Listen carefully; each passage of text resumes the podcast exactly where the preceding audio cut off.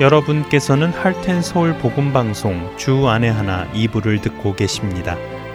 주 안에 하나 2부에는 신앙생활 속에서 생각해 볼 주제들을 나누어 보는 살며 생각하며와 은혜의 설교 그리고 구약 성경에 나오는 이스라엘 왕들의 이야기를 공부해 보는 왕들의 이야기가 준비되어 있습니다. 먼저 살며 생각하며로 이어집니다.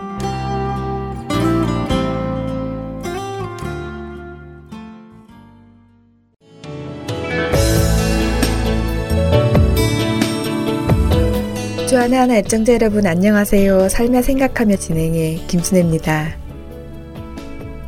새벽 2시 30분에 잠이 오지 않아도 걱정하지 않는 이유는 내가 실업자이기 때문에 누릴 수 있는 특권이 아닐까라는 생각을 하면서 문득 펜을 들었는데 나도 모르게 언니의 이름을 쓰게 되었어. 언니는 지금쯤 세상 모르고 잠들어 있겠지?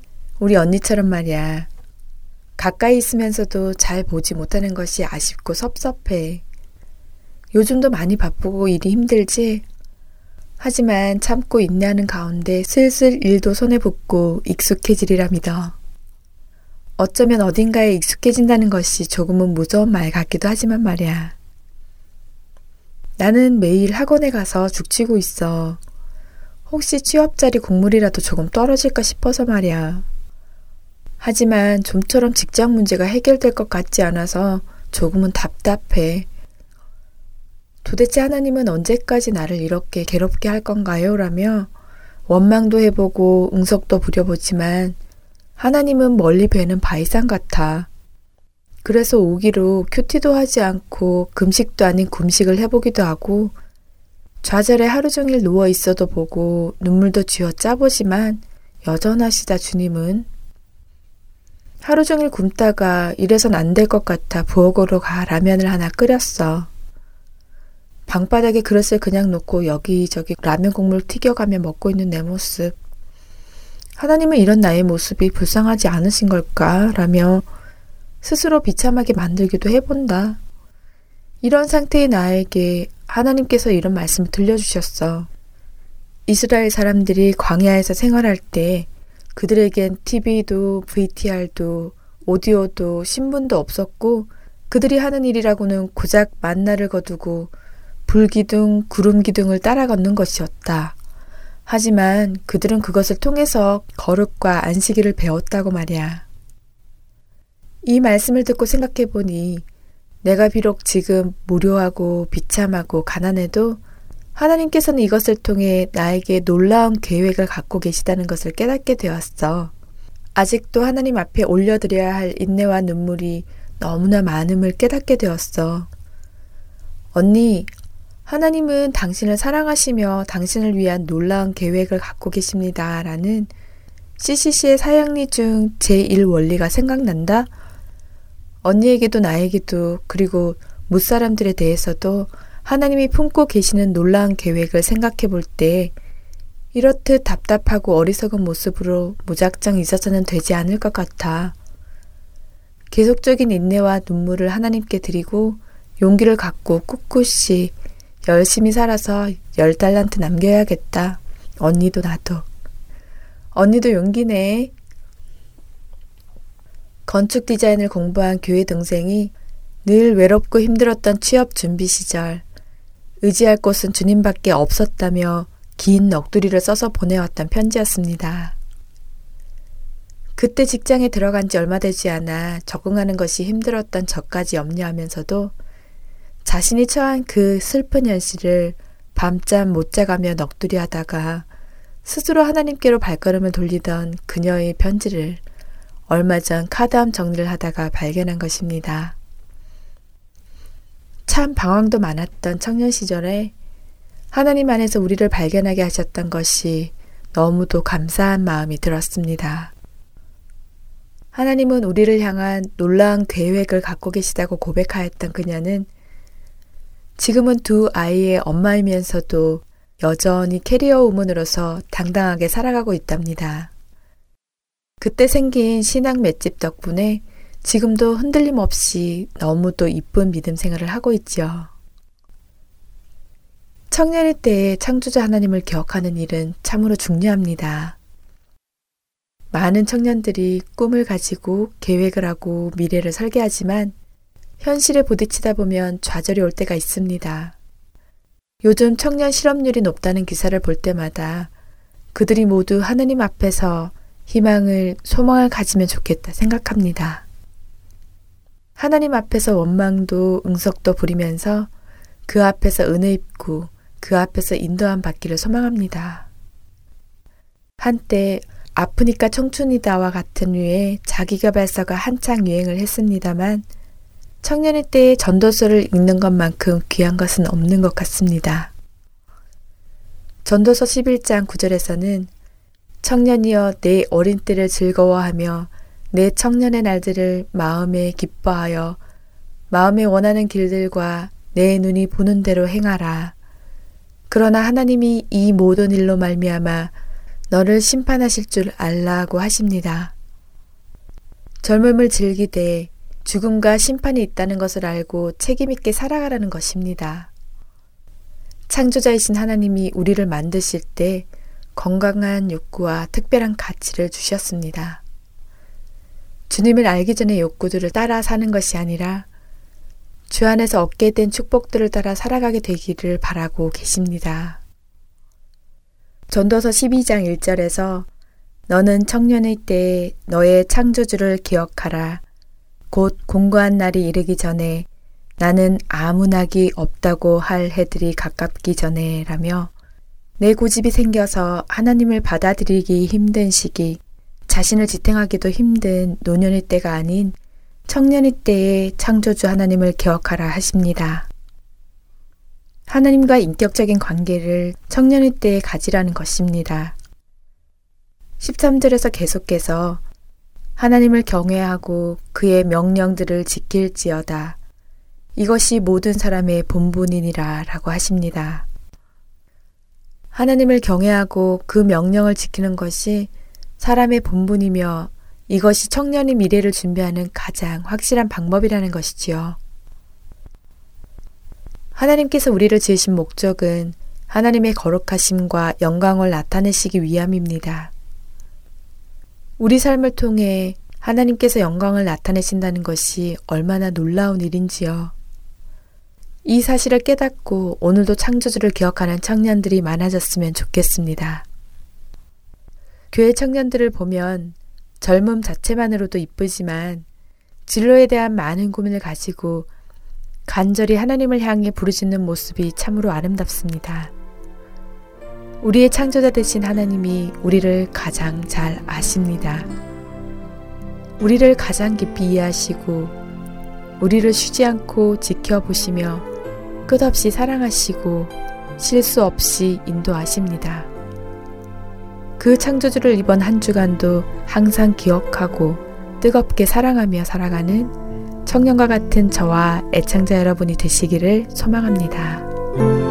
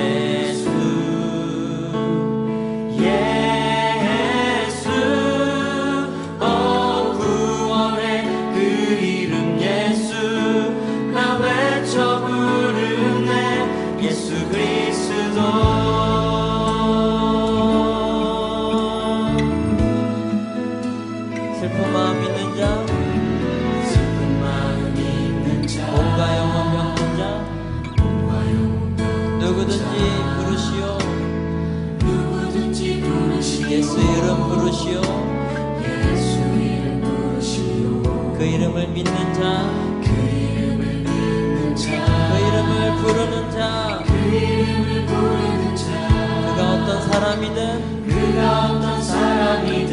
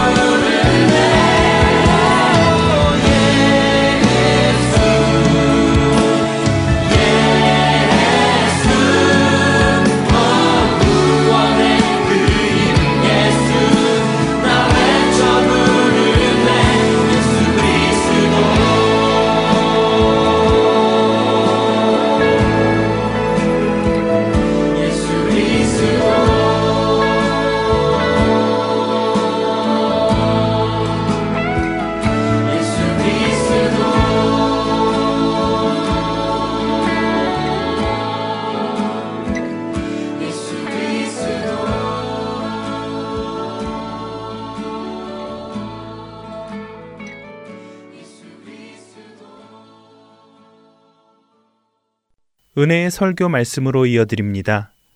오늘은 노스캐롤라이나 그린스보로 한인 장로교회 한일철 목사님께서 창세기 7장 1절에서 5절을 본문으로 은혜로 살아가는 의로움이라는 제목의 말씀을 전해 주십니다. 은혜의 시간 되시길 바랍니다.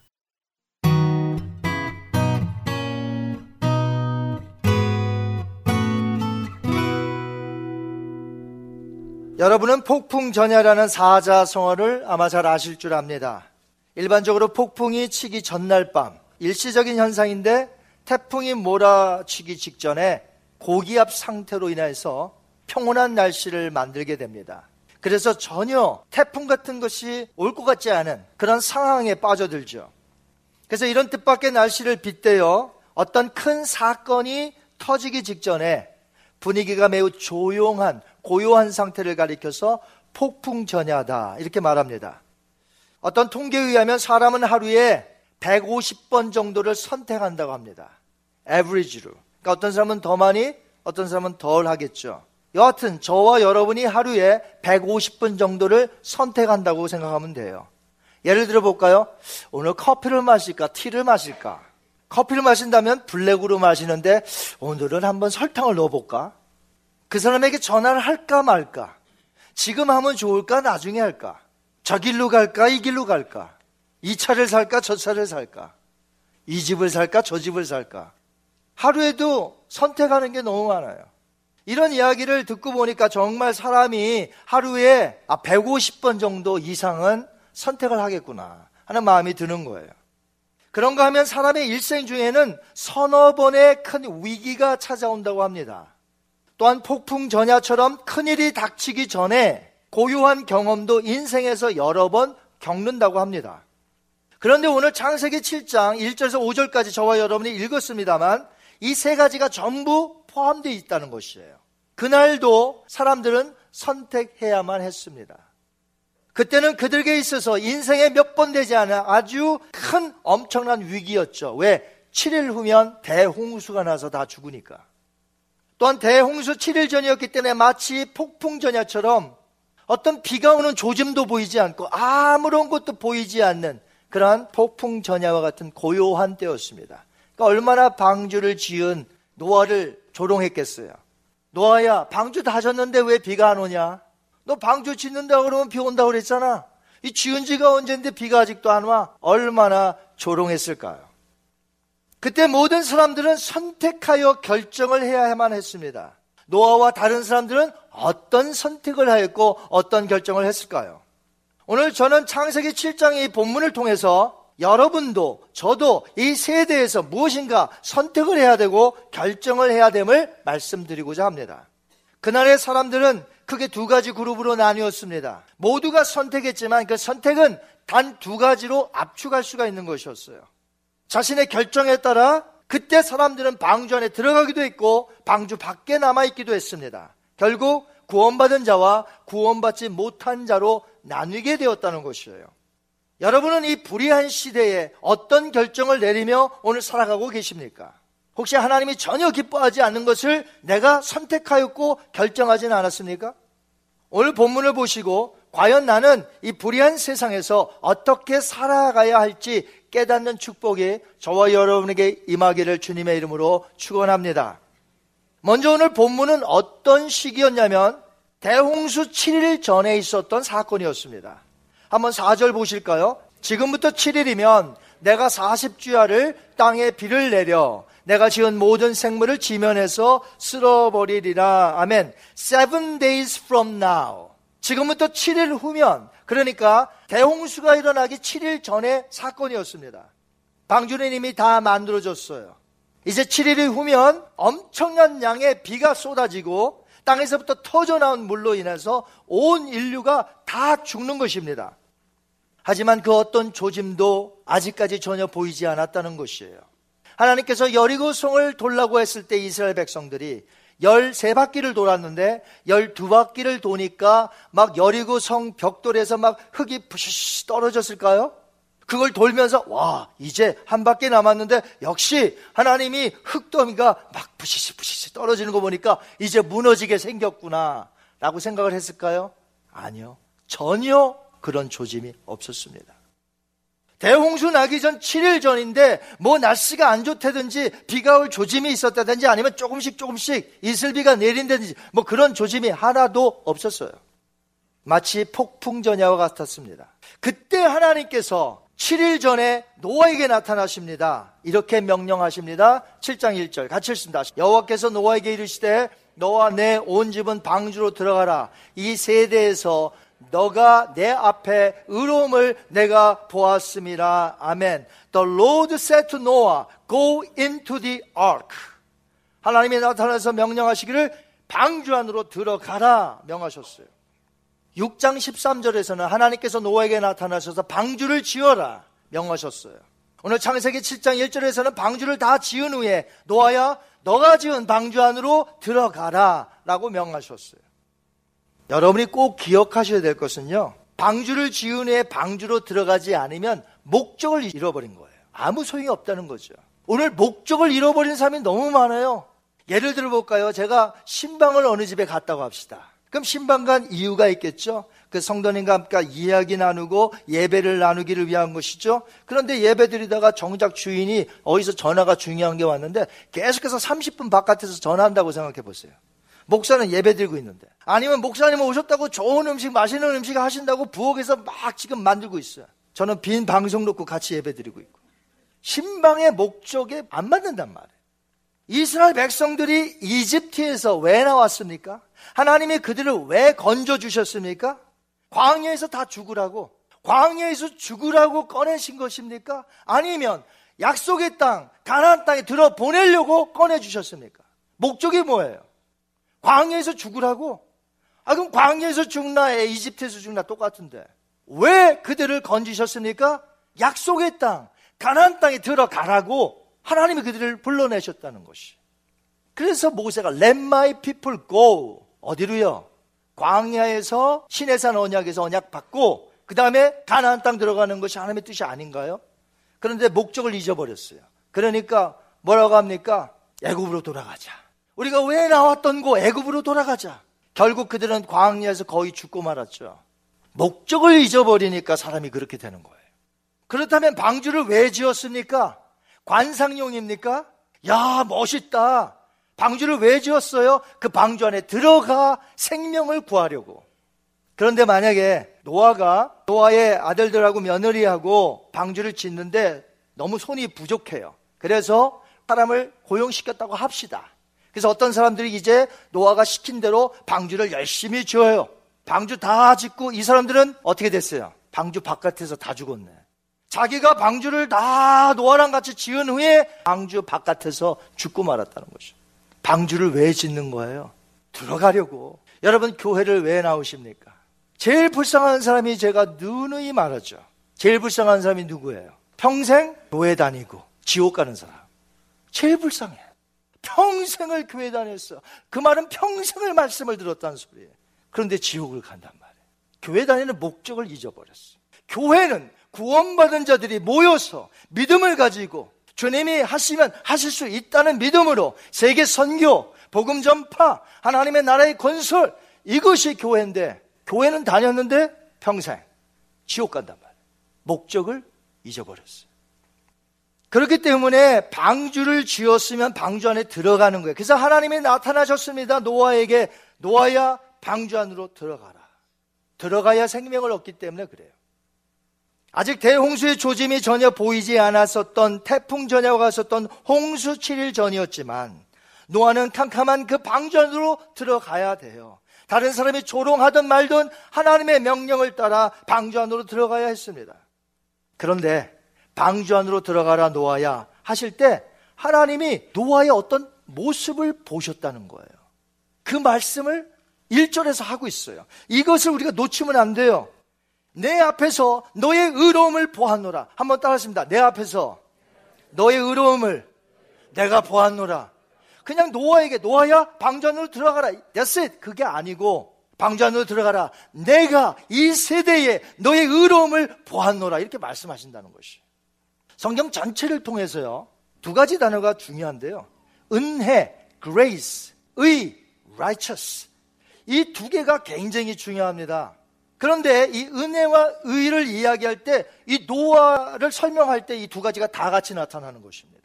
이 말은 뭐냐면 한일철이라는 사람이 여기 있죠. 그러면 저를 설명할 때 은혜와 의가 같이 설명되어져야 된다는 거예요. 저를 설명하려면.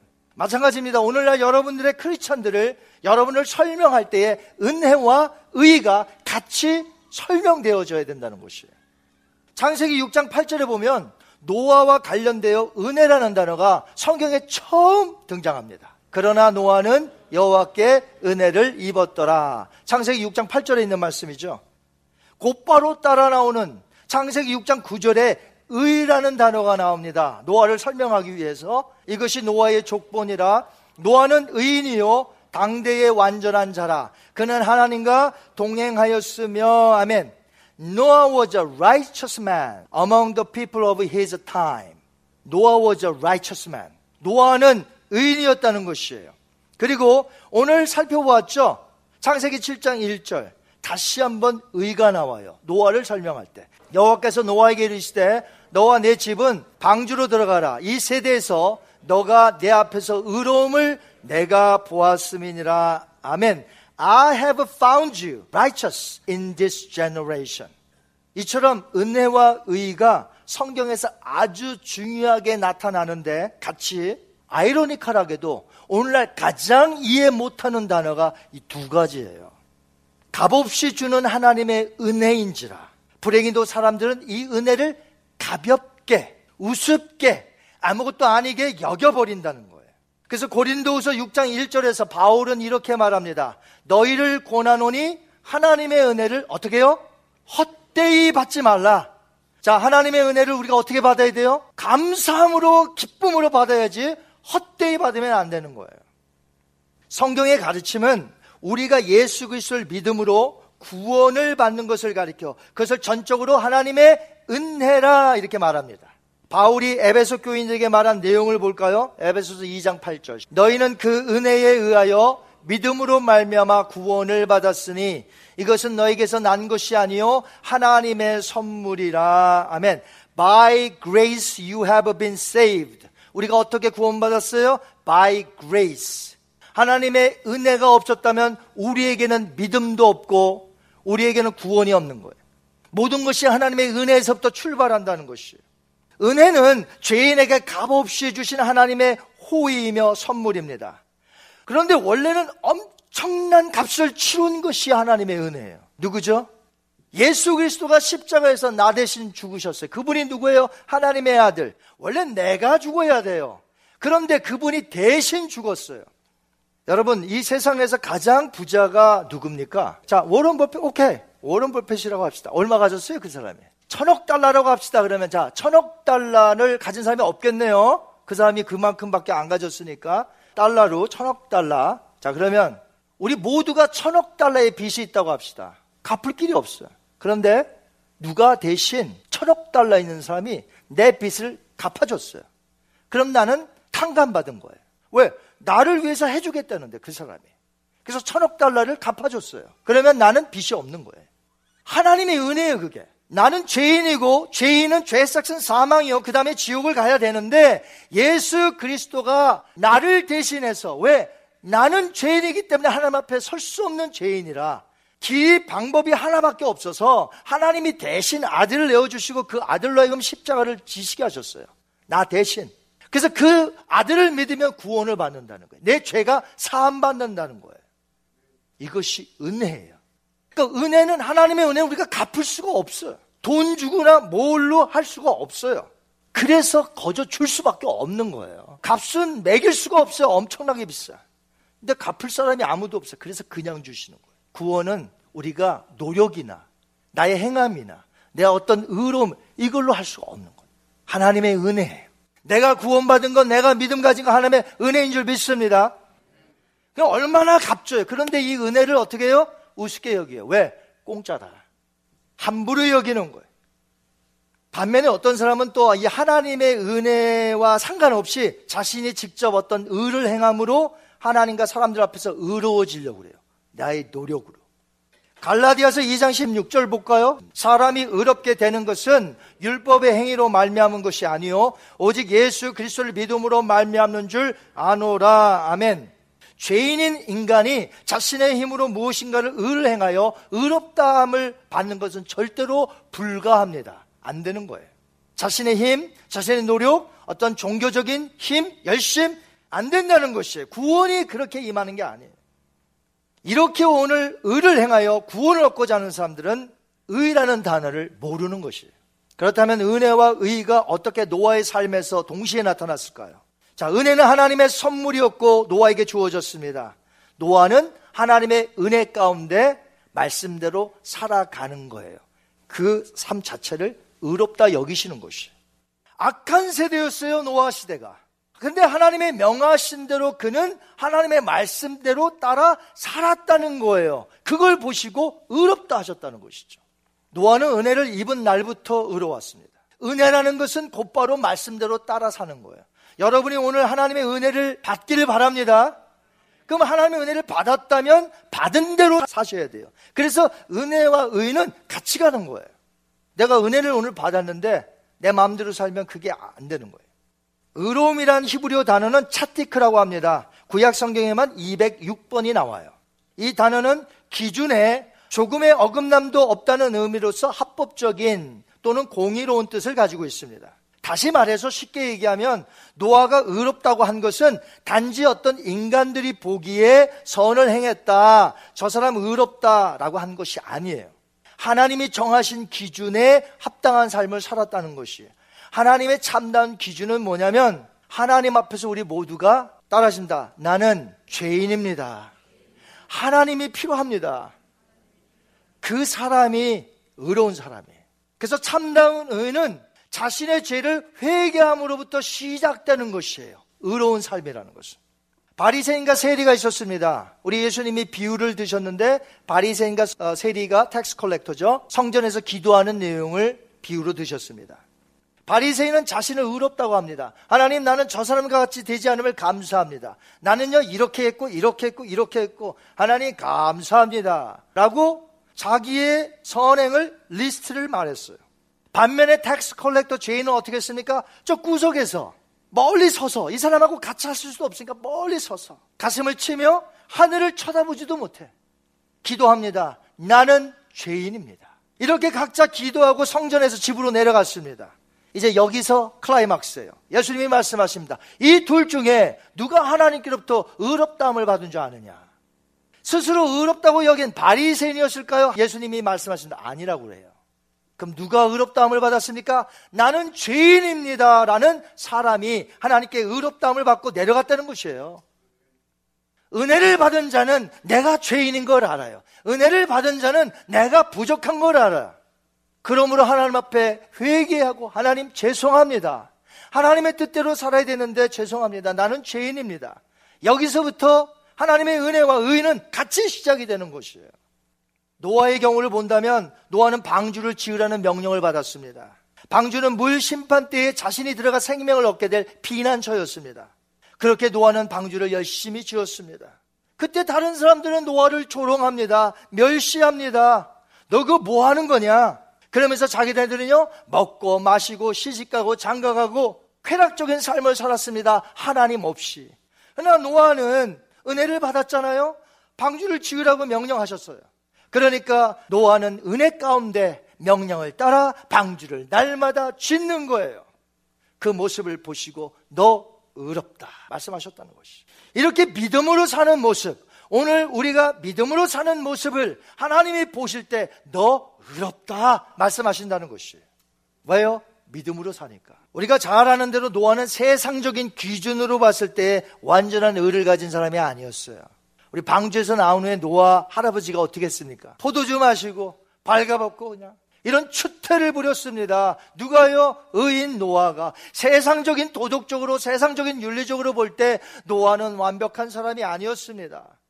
하지만 하나님이 보실 때 의롭다고 하신 것은 그가 은혜를 받고 회개하고 하나님만 의지하여 명령하신 방주를 지었을 때 하나님은 그의 모습을 보고 의롭다라고 칭하신 것이라는 것이. 우리가 어디 완전합니까? 여기 서 있는 제가 무슨 완전합니까? 그러나 하나님의 은혜가 임했고 나는 죄인인 줄 알아. 하나님을 늘 의지하고 믿음으로 주님의 말씀대로 사는 이 모습을 보고 하나님이 너 의롭구나라고 칭해 주시는 것이에요. 히브리서 저자는 11장에서 노아의 믿음과 의로운 삶을 연결하는 것을 보게 돼요. 한번 우리 읽겠습니다. 히브리서 11장 7절 말씀. 믿음으로 노아는 아직 보이지 않는 일에 경고하심을 받아 경외함으로 방주를 준비하여 그 집을 구원하였으니 이로 말미암아 세상을 정리하고 그 다음에요 믿음을 따르는 의의 상속자가 되었느니라 아멘. 노아는 은혜를 받았고 그 은혜에 따라 믿음으로 살았어요. 그것이 의로웠고 결국 하나님 앞에 상급을 받는데 의의 상속자가 되는. 우리가 기억해야 될 것은 노아는 은혜를 따라 믿음으로 살았습니다. 한 번 더 하신다. 은혜를 따라 믿음으로 살자. 자, 우리가 믿음으로 사는 건 무엇 때문에요? 은혜. 하나님의 은혜 때문에 우리가 믿음으로 삽니다. 그 믿음으로 사는 자는 의로운 삶이에요. 그럼 결국요, 의의 상속을 받아요. 근데 바울이 굉장히 중요한 말을 했어요. 고린도서 5장 21절에 굉장히 중요한 말을 했습니다. 우리 한번 읽겠습니다. 하나님이 죄를 알지도 못하는 이를 우리를 대신하여 죄로 삼으신 것은 우리로 하여금 그 안에서 하나님의 의가 되게 하려 하심이라 we might become the righteous of God. 우리 자체가 의가 되는 것. 우리 자체가 의가 된다는 것이에요. 누구 때문에? 예수님 때문에. 예수님의 의가 나에게로 와서 내 자체가 하나님의 의가 되는 거예요. 우리 예수님 말씀하셨습니다. 나는 하늘로부터 내려온 산떡이니 나를 먹어라. 우리 예수님을 먹어야 된다는 거예요. 그럼 예수님 어떻게 먹어요? 먹는다는 게 뭐죠? 우리가 먹으면 살죠. 그럼 예수님을 먹으면 언제까지 살까요? 영원히 살죠. 왜? 이터널 라이프니까. 먹어야 삽니다. 안 먹으면 죽습니다. 그런데 예수님을 먹어요. 그럼 뭐예요? 영원히 산다는 것이. 근데 성경에 보니까 또 이런 말씀이 있습니다. 너희들 예수 그리스도로 옷 입고, 자, 예수 그리스도로 옷 입고. 무슨 말이에요? 이 추하고 더러운 나의 모든 것을 가려줄 수 있는 것은 뭐예요? 예수 그리스도의 옷을 입으면 그 안에 추하고 더러운 것이 하나님 앞에 안 보인다는 것이죠. 그것이 뭐예요? 옷은 그리스도의 의를 가리킵니다. 사랑하는 성도 여러분, 오늘 우리는 예수님을 먹어야 됩니다. 무슨 말이에요? 날마다 먹어야 살듯이 예수님으로 말미암아 어떻게 해요? eternal life를 얻어야 될 줄 믿습니다. 우리가 이 땅에서 사는 동안 우리의 추하고 더러운 이 모습들 어떻게 가려질 수 있어요? 예수 그리스도의 옷을 입으면 되는 거예요. 그게 의의 옷입니다. 그러면 내 안에 있는 추하고 더러운 것 하나님이 더 이상 보지 않으십니다. 그러므로 우리 자체가 뭐예요? 예수님 때문에 하나님의 의가 된 거예요. 하나님의 의가 된 사람은 의롭게 살 수밖에 없는 것이에요. 의롭게 살다가 죽으면 가서 뭘 받느냐? 의의 상급을 받는 것이에요. 천국은 누가 가느냐? 의인이 가는 곳이에요. 죄인이 가는 곳이 아니에요. 오해하시면 안 돼. 우린 다 죄인이죠. 그러니까 천국 못 가죠. 어떻게 의인이 됩니까? 예수 그리스도를 믿어야. 내가 의의 옷을 입고 그 예수 그리스도로 말미암아 의인이 되어 천국을 가는 것입니다. 할렐루야. 천국 누가 가요? 죄인이 가요?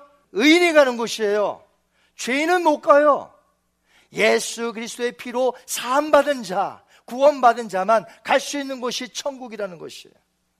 7일 전 폭풍 전야와 같이 고요한 상태에서 방주 안으로 들어가라는 명령을 받은 노아는 어떻게 했습니까? 7장 5절 보겠습니다. 노아가 여호와께서 자기에게 명하신 대로 다 준행하더라. 방주도 다 줬어요. 이제 어떻게 해요? 들어가야 돼. 비올 조짐이 안 보여도 다른 사람들 조롱해도 들어가야 돼. 들어가고 나서 그 다음날 비 온 게 아니에요. 7일 전에 들어가서 그것까지도 노아는 순종했습니다.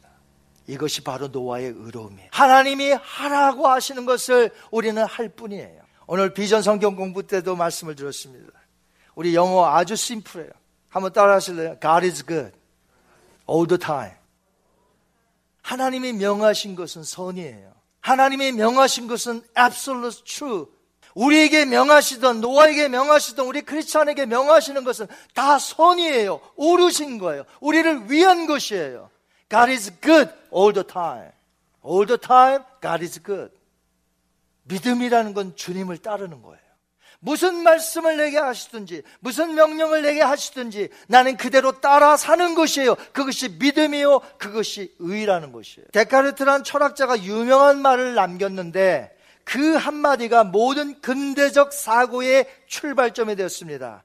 나는 생각한다. 고로 존재한다. 하지만 성경은 우리가 살아가야 할 것을 분명히 이렇게 얘기하고 있습니다. 한번 따라하십니다. 나는 믿는다. 고로 의롭게 산다. 자, 우리 크리스찬들의 아이덴티티. 크리스찬들 뭐라고요? 나는 믿는다. 고로 의롭게 산다. 어느 시대를 막론하고 노아 시대든 로세 시대든 아브라함의 시대든 그 어떤 시대든 상관없이 그 가운데 크리스찬이 산다면 나는 믿는다. 고로 의롭게 산다. 오늘 21세기 얼마나 이 불의한 세상입니까? 하지만 우리 저와 여러분 크리스찬인 줄 믿습니다. 나는 믿는다. 고로 의롭게 산다. 어느 시대를 막론하고 우리는 이렇게 외쳐야 되는 것이. 노아가 그랬고 성경에 나타난 모든 신앙의 인물들이 그랬고 우리가 그래야 됩니다. 나는 믿는다. 고로 의롭게 산다. 여러분 예수님을 믿으십니까? 그렇다면 이 시대를 어떻게 사셔야 되겠습니까? 불의하게 살아야 되겠습니까? 세상 사람과 똑같이 살아야 되겠습니까? 세상 사람들의 가치관, 세상 사람들의 그 비즈니스 상술 똑같이 살아야 되겠습니까? 아니죠. 나는 믿습니다. 나는 예수님을 믿습니다. 고로 나는 의롭게 산단 말이에요. 하나님이 주신 말씀대로 사는 거예요. 나는 부족하고 나는 연약하지만 그럼에도 불구하고 나는 믿기 때문에 의롭게 사는 것이라는 것이에요. 여러분, 우리의 비즈니스가 앞으로 달라져야 되겠습니다. 세상 사람과 똑같이 비즈니스 하는 게 아니에요. 이제 공부하는 것도 달라져야 되겠습니다. 우리는 세상 사람과 똑같은 가치관을 가지고 공부하는 것이 아닙니다. 하나님의 영광을 위하여 하나님의 뜻을 위하여 내가 공부하고 내가 일하고 사는 것이에요. 지금은 폭풍 전야와 같은 세상입니다. 엄청난 심판이 들이닥치기 바로 전 고요한 것 같죠. 의롭게 살다가 대홍수 7일 전에 방주 안에 들어가 생명을 구원받은 노아처럼 우리는 이 불의한 시대를 맞이하여 나는 믿는다. 고로 의롭게 산다. 이 아이덴티티를 가지고 오늘 영원한 생명을 누리며 살아야 될 줄 믿습니다. 오늘 이 길이 가는 길이 험난하고 어려울지라도 좁은 길이라 할지라도 이 길을 걸어갈 때 이 길은 영광의 길이요. 이 길은 승리의 길이요. 이 길은 주님이 가라 하신 길이요. 우리는 이 길을 믿음으로 가야 될 줄 믿습니다.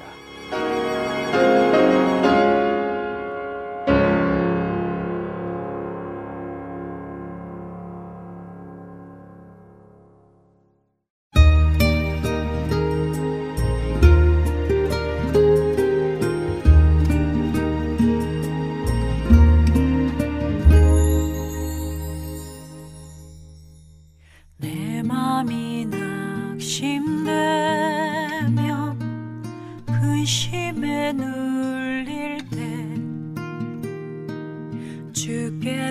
들리네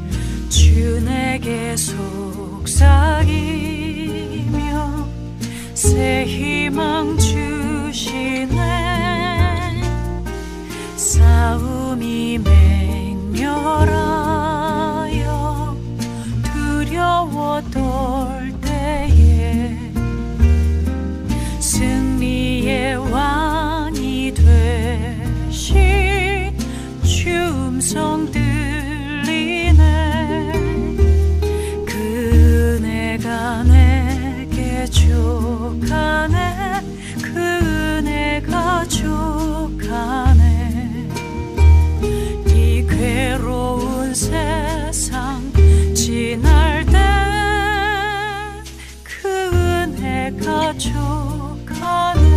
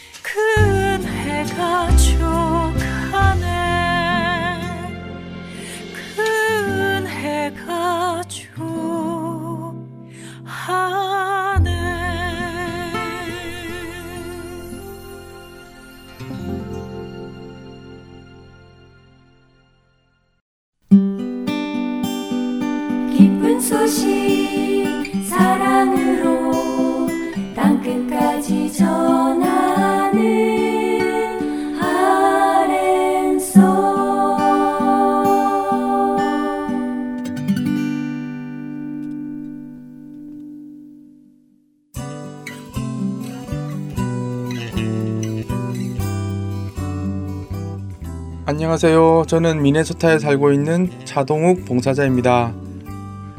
매주 앱과 팟캐스트에서 방송 재생이 잘 되는지 체크해주는 봉사를 하고 있습니다. 안녕하세요. 저는 뉴저지에서 방송 검토 봉사를 하고 있는 임경빈입니다. 방송 CD가 만들어지기 전에 미리 들어보고 잘못된 부분이 있는지 점검하고 있습니다. 안녕하세요. 한국에서 방송 검토로 봉사하고 있는 김기론입니다. 멀리서도 이렇게 방송 검토를 통해 함께 사역에 동참할 수 있어서 기쁩니다.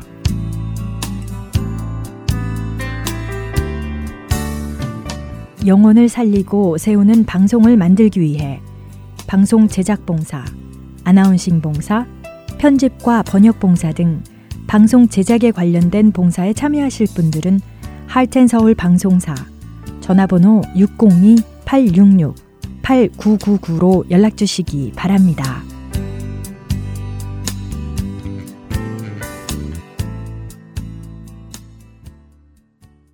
계속해서 왕들의 이야기 보내드립니다.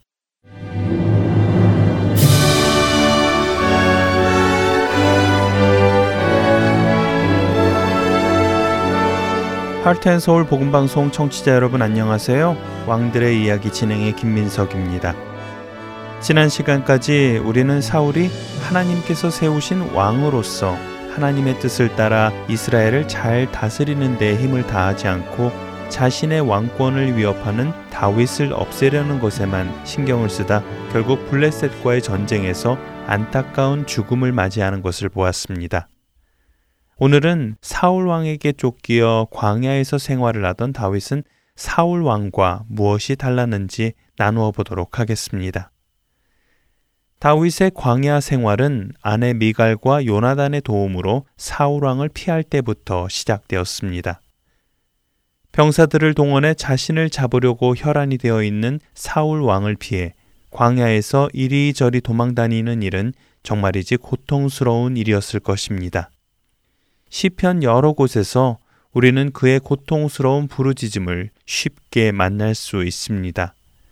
그러나 그의 시들은 부르짖음으로 시작되지만 그렇게 힘든 환경 가운데서도 주께 감사하고 찬양드리며 끝을 맺지요.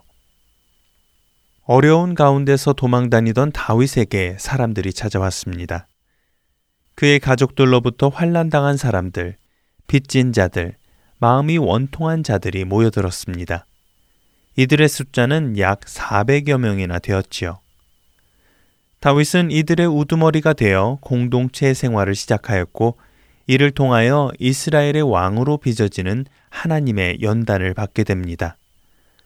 하나님께서는 다윗의 믿음이 흔들리지 않게 당시의 선지자로 활동하던 갓 선지자를 붙여주셨고 다윗 일행에게 진설병과 골리앗의 칼을 주며 도왔다는 이유로 사울왕의 무자비한 몰살을 경험한 사람 중 살아남은 한 사람 아비아달도 붙여주시어 제사장으로서의 역할을 감당하게 하십니다.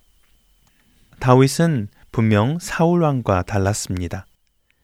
다윗이 엔게디 광야에 있을 때 3천 명의 군사를 데리고 다윗을 쫓던 사울 왕은 갑자기 용변이 급해 동굴 안에 들어갔습니다. 그런데 그 동굴 안에는 다윗과 다윗의 부하들이 숨어 있었지요. 사울 왕이 용변을 보기 시작하자 다윗의 부하들은 사울 왕을 죽일 수 있는 절호의 기회라며 다윗에게 죽이자고 강력히 권합니다. 하지만 다윗은 그것을 허락치 않았습니다. 오히려 다윗은 사울 왕에게 어떠한 공격도 하지 않고 사울 왕의 곁으로 가 겉 옷자락만 몰래 칼로 베어왔을 뿐이었습니다. 그러면서도 다윗은 그렇게 한 것에 대한 양심의 가책을 느껴 부하들에게 하나님께서 기름 부어 세우신 왕을 사람이 쳐선 안 된다고 하며 부하들을 타이릅니다. 이처럼 다윗은 사울 왕과는 달리 아무리 자신에게 해가 되는 사람일지라도 하나님께서 기름 부은 사람의 운명은 하나님께서 결정하신다는 하나님의 주권을 인정하는 사람이었습니다. 하나님의 뜻에 순종해야 한다는 것을 누구보다 잘 알고 있는 사람이었던 것이지요. 다윗의 도주 생활은 순탄치 않았습니다. 다윗은 살기 위해 골리앗의 고향인 가드로까지 도망을 하기도 합니다. 하지만 가드의 신하들이 아기스에게 다윗이 위험한 인물임을 말하자 다윗은 아기스가 두려워 미친 척 연기까지 하며 가드를 빠져나오지요. 그 후에도 다윗은 사울 왕을 피해 다시 한번 이 가드로 자신의 부하들과 망명하게 되는데요. 1년 4개월간을 다윗은 600여 명의 부하와 가족들과 함께 블레셋 사람으로 생활하게 됩니다. 심지어는 이스라엘을 대적하는 블레셋의 용병 노릇까지 하게 되지요. 그 대가로 그들은 블레셋 진영 중 비어있던 시글락 성읍을 얻어 비교적 안정된 생활을 하게도 됩니다. 그러나 이런 상황에서도 다윗은 자신을 죽이려는 사울왕을 적대시하지 않았습니다. 다윗은 블레셋의 용병으로 전쟁에 나갈 때 이스라엘에 도움이 되는 지역을 공격해 놓고는 블레셋 왕 아기스에게는 왕이 원하는 지역을 공격했다고 거짓으로 보고하기도 합니다. 이러한 다윗에게 갑자기 위기가 닥칩니다. 사울왕이 이스라엘의 안녕은 등한시하고 다윗을 죽이려는 데만 혈안이 되어 있다는 소식을 들은 블레셋 왕은 블레셋 부대를 총 집결하여 이스라엘을 공격할 것을 준비하게 된 것이지요. 그리고 다윗에게도 출정 명령이 떨어집니다. 다윗의 상황은 난감했습니다. 아기스 왕의 명령을 따르면 이스라엘의 원수가 될 것이고 명령을 어겨도 블레셋에 대한 충성심을 의심받을 수 있는 상황이었기 때문입니다. 그럼에도 불구하고 다윗은 사울왕처럼 자신 스스로 어떻게 해야겠다고 결정하지 않았습니다.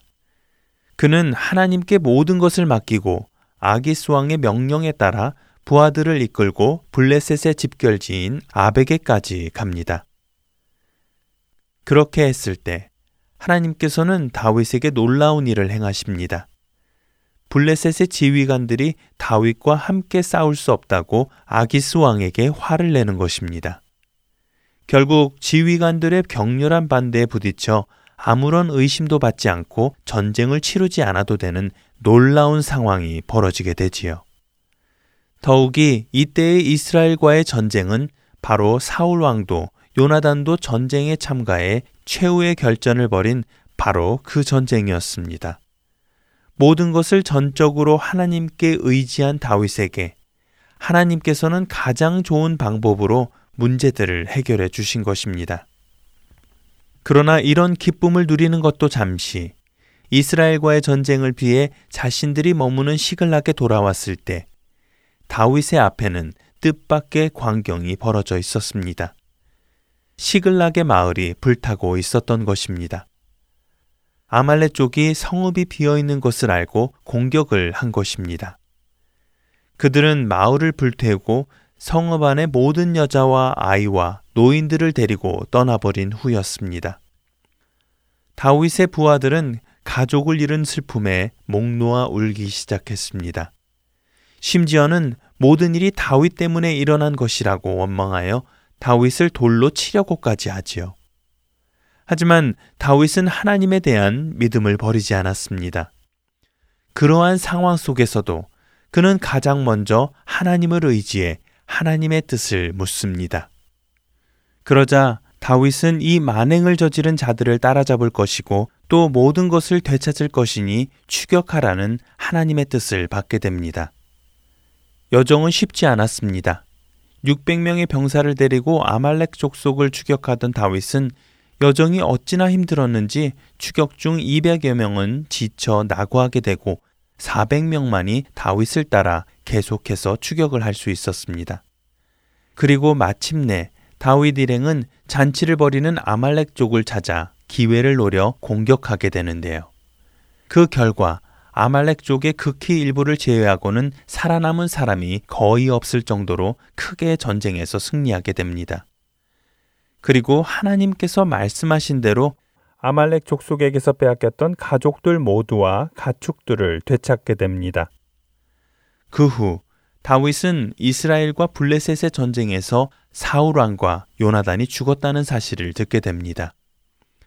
이 말을 들은 다윗은 슬픔을 억누르지 못해 옷을 찢으며 통곡하였지요.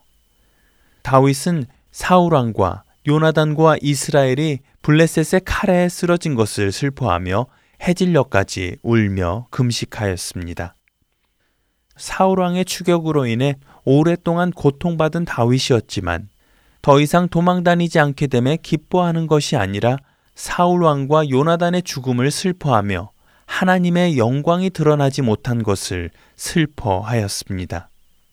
다윗의 관심은 자기 개인의 안녕에 있지 않고 하나님의 영광에 있었던 것입니다. 자신을 괴롭혔던 모든 장애가 사라졌음에도 다윗은 이제부터 어떻게 해야 하는지 가장 먼저 하나님께 묻습니다. 그런 다윗에게 하나님께서는 아브라함이 갈대아 우르를 떠나 가나안으로 와서 제일 처음 산 땅이 있는 곳 헤브론으로 가라고 인도하십니다. 이곳은 아브라함이 아내 사라를 장사 지낸 곳이며 이삭과 이스마엘이 그들의 아버지 아브라함을 장사 지낸 곳으로 이스라엘 백성들에게는 큰 의미가 있는 땅이었습니다. 이러한 곳에 하나님께서는 다윗과 일행을 인도하신 것입니다. 그리고 다윗이 그곳에 도착하자 그곳의 유다 장로들이 다윗을 찾아와 유다의 왕이 되어 줄 것을 요청하였고 그곳에서 다윗은 드디어 유다의 왕으로 추대되게 됩니다. 사무엘 선지자에게 기름 부음을 받은 지 약 15년 후인 다윗의 나이 30살 즈음의 일이었습니다. 왕들의 이야기 다음 시간에 뵙겠습니다.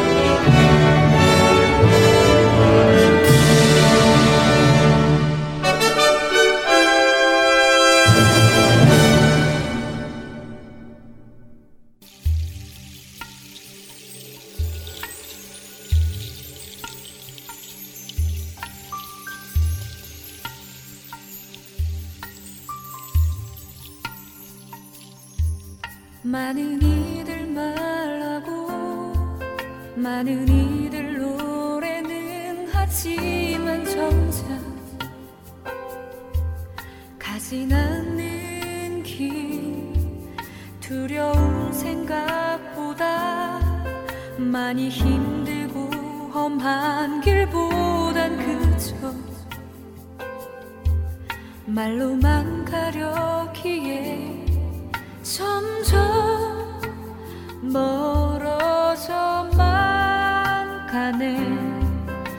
내게 생명 주었던 그 길. 점점 이용하려 하네. 내게 사랑 주었던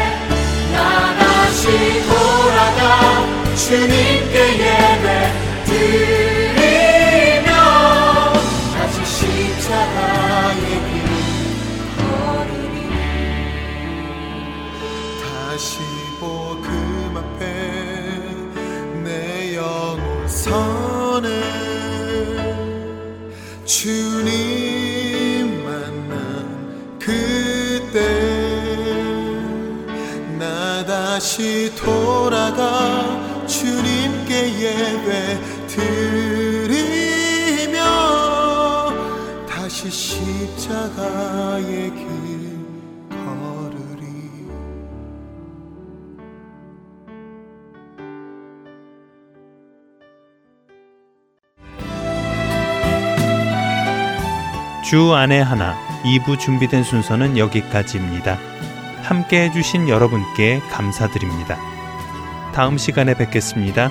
안녕히 계십시오.